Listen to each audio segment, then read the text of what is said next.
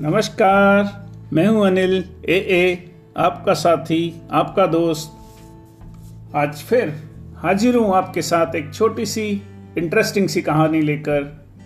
मुझे उम्मीद है मेरी ये छोटी छोटी कहानियाँ आपको पसंद आती हैं और जिस तरह से मुझे फीडबैक मिला साथियों द्वारा, बहुत ही मोटिवेशनल है और मैं तहे दिल से सभी का धन्यवाद करना चाहता हूँ जिन्होंने मुझे फीडबैक दिया। कुछ लोगों ने मुझे कॉल भी किया, कुछ लोगों ने मुझे बताया भी। ये प्यार और ये जो सम्मान आप लोगों ने मुझे दिया, इसके लिए शब्द शायद मेरे पास काफ़ी नहीं हैं और मैं अपनी छोटी छोटी कहानियाँ लेकर आपके साथ हाजिर होता रहूँगा। यदि आपको कोई और फीडबैक मुझे देना हो तो आप सादर आमंत्रित हैं। मुझे खुशी होगी जानकर कि आप क्या सुनना चाहते हैं और कैसे सुनना चाहते हैं। आज की कहानी थोड़ी इंटरेस्टिंग है और ये एक आ, मेरे मित्र ने मेरी कहानियाँ सुनने के बाद मुझे कहा कि आप ये रिकॉर्ड कीजिए। तो मैं आज उन्हीं के लिए ये रिकॉर्ड कर रहा हूँ। एक समय की बात है एक बहुत ही बुद्धिमान राजा थे और उनका विज्ञान में गणित में और इस तरह की चीज़ों में बहुत रुझान था बहुत उनका इंटरेस्ट था और काफ़ी वो अध्यात्म वाली बातें भी काफ़ी किया करते थे। काफ़ी विद्वानी राजा थे। एक दिन उनको एक गणित की एक इक्वेशन सूझी और उन्होंने इस इक्वेशन के माध्यम से कई चीज़ें परखने की कोशिश की। उन्होंने ये इक्वेशन जो है, ये जो समीकरण था गणित का, ये अपने महल की दीवार के बाहर लिखवाया और उन्होंने ढिंढोरा पिटवाया अपने सारे राज्य में और अड़ोस पड़ोस के राज्य में। कि ये एक महीने का समय है और जैसे ही ये इक्वेशन कोई सॉल्व करेगा, महल का दरवाज़ा खुलेगा। तो लोगों ने काफ़ी बढ़ चढ़ के उसमें भाग लिया। कई दूर दूर के राजाओं के यहाँ से भी लोग आए बड़े बड़े गणितज्ञ आए बड़े बड़े विद्वान आए और काफ़ी उन्होंने प्रयास किए, पर दरवाज़ा टस से मस ना हुआ। लोगों ने गणित के ना जाने कितने हज़ारों तरह के फॉर्मूले आजमाए। पर दरवाज़ा जो था वो हिलने का नाम ना ले। एक ऐसे करते करते ऑलमोस्ट एक महीना होने का आया और आज अंतिम दिन था। अंतिम दिन का भी अंतिम दोपहर के बाद का समय था। अब ये जो प्रतियोगिता थी ये लगभग समाप्त होने वाली ही थी, जब तभी वहाँ तीन व्यक्ति वहाँ पहुँचते हैं, जिनमें से दो बड़े दूर से ट्रैवल करके आए थे, यात्रा करके आए थे। बहुत ही बड़े पहुँचे हुए गणितज्ञ थे और वो आए और उन्होंने कहा कि साहब, वो बड़ा बड़े अपने पोथी और सब लेकर आए थे। उन्होंने कहा, साहब, हम इस सॉल्व कर देंगे और आज हम आपका दरवाज़ा खोल कर जाएँगे। जो निराश सा माहौल था, बड़े लोगों में उत्सुकता जागी और लोग बड़े खुश भी हुए कि चलो आज ये शायद इक्वेशन सॉल्व हो जाएगी।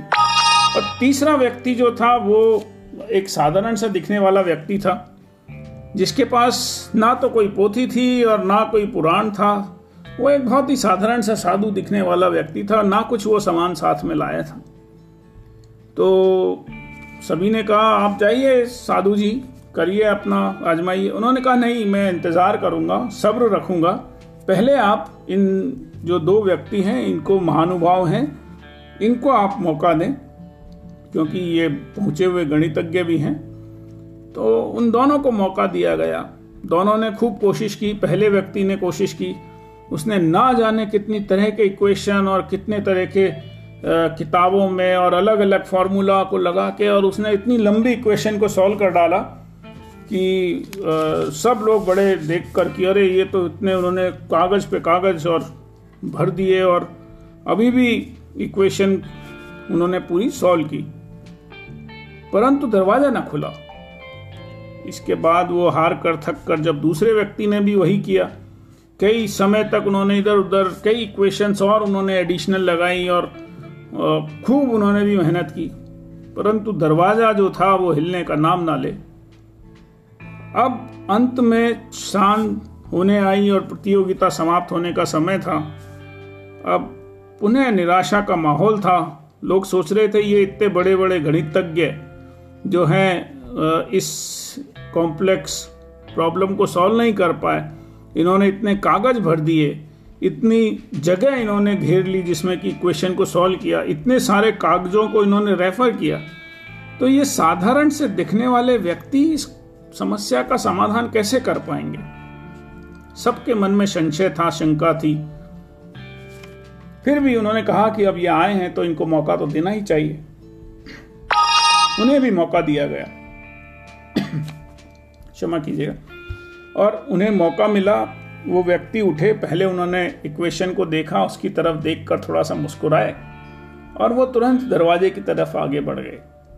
और दरवाजे के पास पहुंचकर उन्होंने धीरे से दरवाजे को धकेला और दरवाज़ा खुल गया। और सभी ने तालियाँ बजाई, अरे, ये तो चमत्कार हो गया। और ये तो पहली बार इतने महीने भर से लोग परेशान थे और ये एकदम से इन महात्मा जी ने तो तो उनके जय जयकार के नारे लगने लगे, लोग उनको बड़ा ऊँचा हुआ साधु कहने लगे और न जाने क्या क्या बात हुई। और फिर दरबार लगाया गया। दरबार में उनको पारितोषित इनाम जो है वो उनको दिया जाना था। और उस समय पर राजा ने इनाम देने से पहले पूछा कि मैंने इतने सारे ज्योतिष, इतने सारे वैज्ञानिक और ये सब आए गणितज्ञ आए पर वो इस समस्या को सॉल्व नहीं कर पाए। आपने कैसे ये इतने आसानी से इसको सॉल्व कर लिया? और आप तो कोई ऐसी किताब भी नहीं लाए कोई गणित की आपने इक्वेशन भी सॉल्व नहीं की। तो जो साधारण से साधु जैसे दिखने वाले व्यक्ति ने बहुत ही साधारण सी बात कही जो कि इस कहानी का और हमारे कईयों के जीवन का और कई घटनाओं का आ, मतलब भी है। अक्सर हम छोटी छोटी समस्याओं को न जाने कितना बड़ा बना देते हैं। शायद हर समस्या का समाधान साधारण सा ही है और बहुत साधारण से तरीके से ही अगर हम उसको ठंडे दिमाग से सोच कर और बिना घबराए, बिना अहंकार के अगर हम उसे सोल्व सॉल्व करने की कोशिश करें तो शायद चाहे कैसी घड़ी हो, कैसी मुश्किल हो, हर समस्या का समाधान वहीं छुपा होता है। और दूसरी बात जो इस कहानी से जो निकल के आई कि अक्सर हम लोगों को उनके कपड़ों से, उनके साथ जो उनके अहदों से और उनकी पोजीशन से आंकने लगते हैं और जज करते हैं और हम उनकी विद्वता और उनके कॉमन सेंस को जो है, उनके इस तरह की चीज़ों से मानते हैं। जबकि ज़रूरी नहीं है, एक साधारण सा दिखने वाला व्यक्ति भी बड़ी बड़ी समस्याओं को साधारण तरीके से सॉल्व कर सकता है। तो बस मैं आज की कहानी में इतना ही कहना चाहूँगा कि कोशिश कीजिए, समस्या कोई भी हो, हर समस्या का समाधान उसी में छुपा है या वहीं छुपा है और हर समस्या के समाधान में एक रिवॉर्ड ज़रूर छुपा है।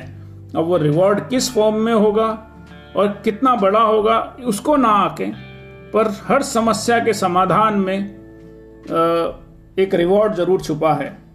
और हर समस्या का समाधान केवल उसके बारे में ठंडक दिमाग से सोचकर, विचार कर, आराम से किए जाने से, धैर्य रखते हुए सोचने से ज़रूर मिल सकता है।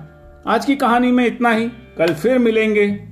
मैं हूँ आपका दोस्त अनिल, ए ए, नमस्कार, शुभ रात्रि।